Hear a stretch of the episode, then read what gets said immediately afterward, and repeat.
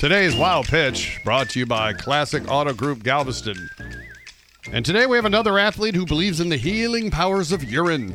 Former NFL receiver Chad Johnson, aka Ocho Cinco, recently revealed the revolting way he used to treat ankle injuries. I would collect warm urine from my teammates, heat it up, and put my ankle in it for 30 minutes. What's with athletes and their fascination with urine?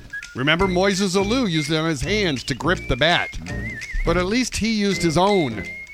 Ocho's collecting other men's urine. Perhaps we should have called him Ocho Stinko. Ah, no. That's today's Wild Pitch.